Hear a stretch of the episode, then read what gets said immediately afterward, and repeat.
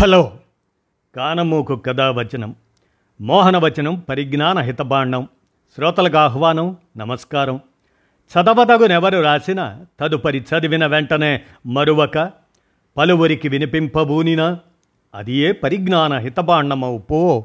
మహిళ మోహనవచనమై విరాజిల్లు. పరిజ్ఞాన హితబాండం లక్ష్యం ప్రతివారీ సమాచార హక్కు ఆస్ఫూర్తితోనే ఇప్పుడు.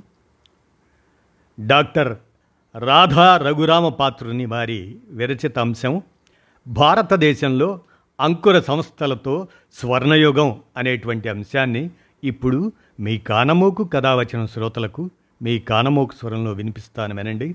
భారతదేశంలో అంకుర సంస్థలు తో స్వర్ణయుగం ఇక వినండి.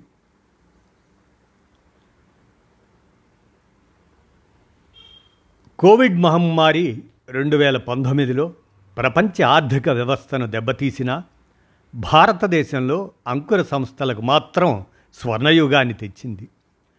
అంతర్జాతీయ పెట్టుబడిదారులు మన అంకురాలకు దండిగా నిధులు అందించి ప్రోత్సహించారు. ఇటీవలి కాలంలో వాటికి నిధుల ప్రవాహం తగ్గిపోయింది.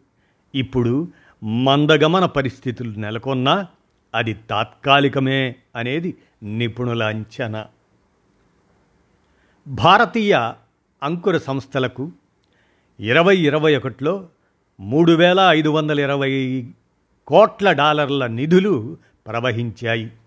అంతకుముందు రెండేళ్ళు వెయ్యి కోట్ల డాలర్ల చొప్పునే అందాయి. ఇరవై ఇరవై ఒకటిలో ఏకంగా ముప్పై నాలుగు అంకురాలు యూనికాన్ హోదా సాధించాయి.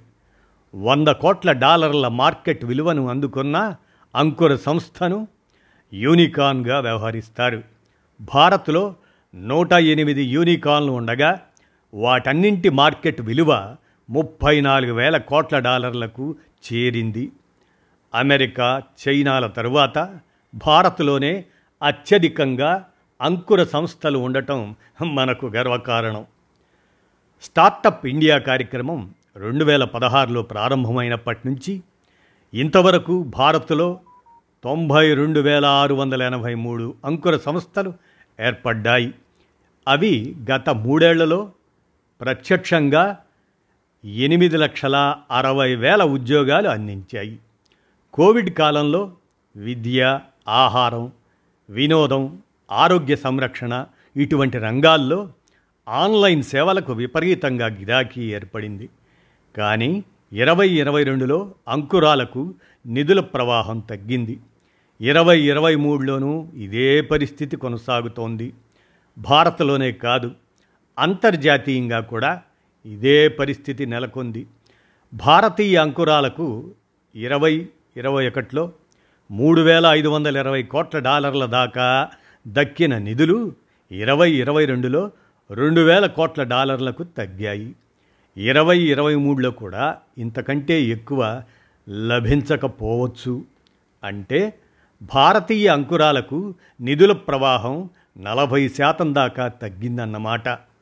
ఇరవై ఇరవై రెండు జనవరి నుంచి మార్చి మధ్యకాలంలో పద్నాలుగు కొత్త భారతీయ యూనికాన్లను ఆవిర్భవించగా ఈ ఏడాది అదే కాలంలో కనీసం ఒక్కటి యూనికాన్గా ఎదగలేదు.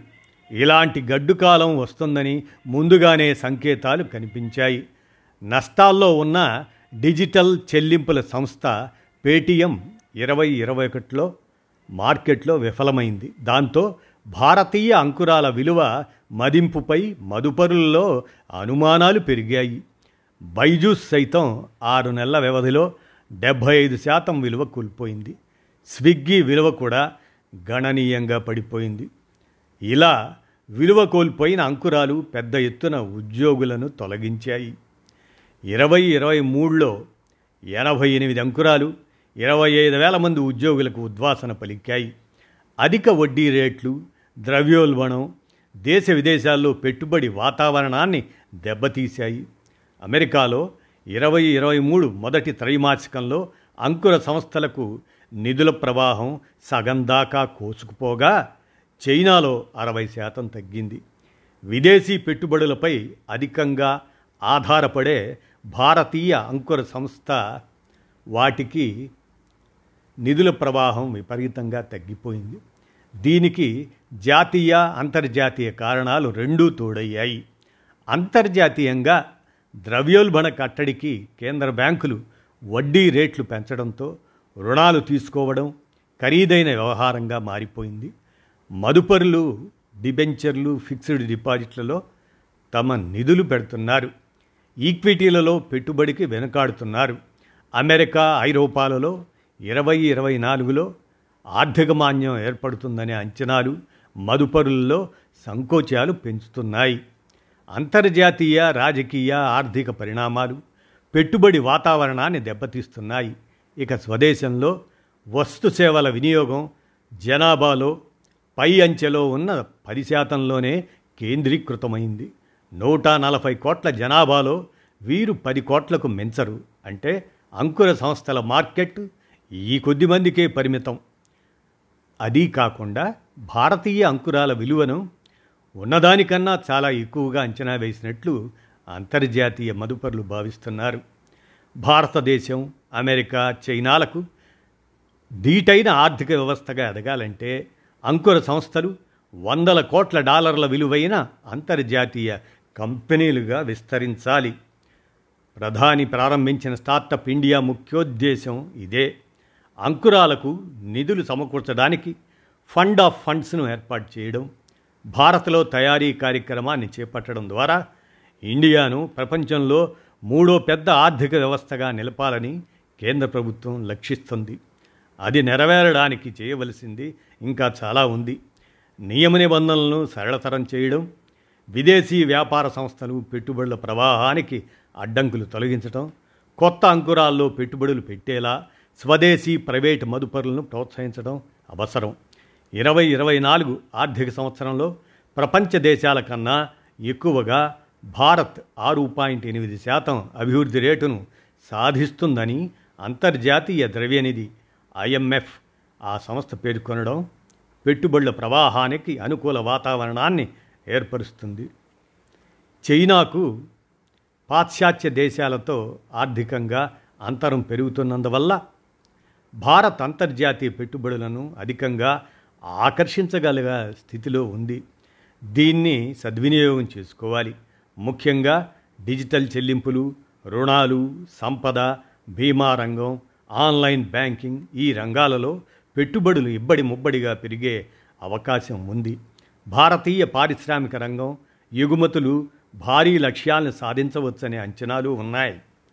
విద్యుత్ వాహనాలకు గిరాకీ పెరుగుతున్న దృష్ట్యా భారతీయ వాహన పరిశ్రమ దాన్ని సద్వినియోగం చేసుకొని ఎగుమతులను పెంచుకోవాల్సిన అవసరం ఉంది. ఈ కామర్స్ ఫార్మా పునరుత్పాదక ఇంధనాలు తదితర రంగాల్లో అపార వృద్ధి అవకాశాలను అందిపుచ్చుకొని భారత్ వేగంగా పురోగమించాలి అంటూ ఈ రచయిత్రి అంతర్జాతీయ వాణిజ్య రంగ నిపుణులు. ఆ ఆ నిపుణత్వంతోనే డాక్టర్ రాధా రఘురామ పాత్రుని ఈ అంశాన్ని భారతదేశంలో అంకుర సంస్థలతో స్వర్ణయుగం అనేటువంటి అంశాన్ని విరచించగా మీ కానమోకు కథ వచ్చిన శ్రోతలకు మీ కానమోకు స్వరంలో వినిపించాను. విన్నారుగా? ధన్యవాదాలు.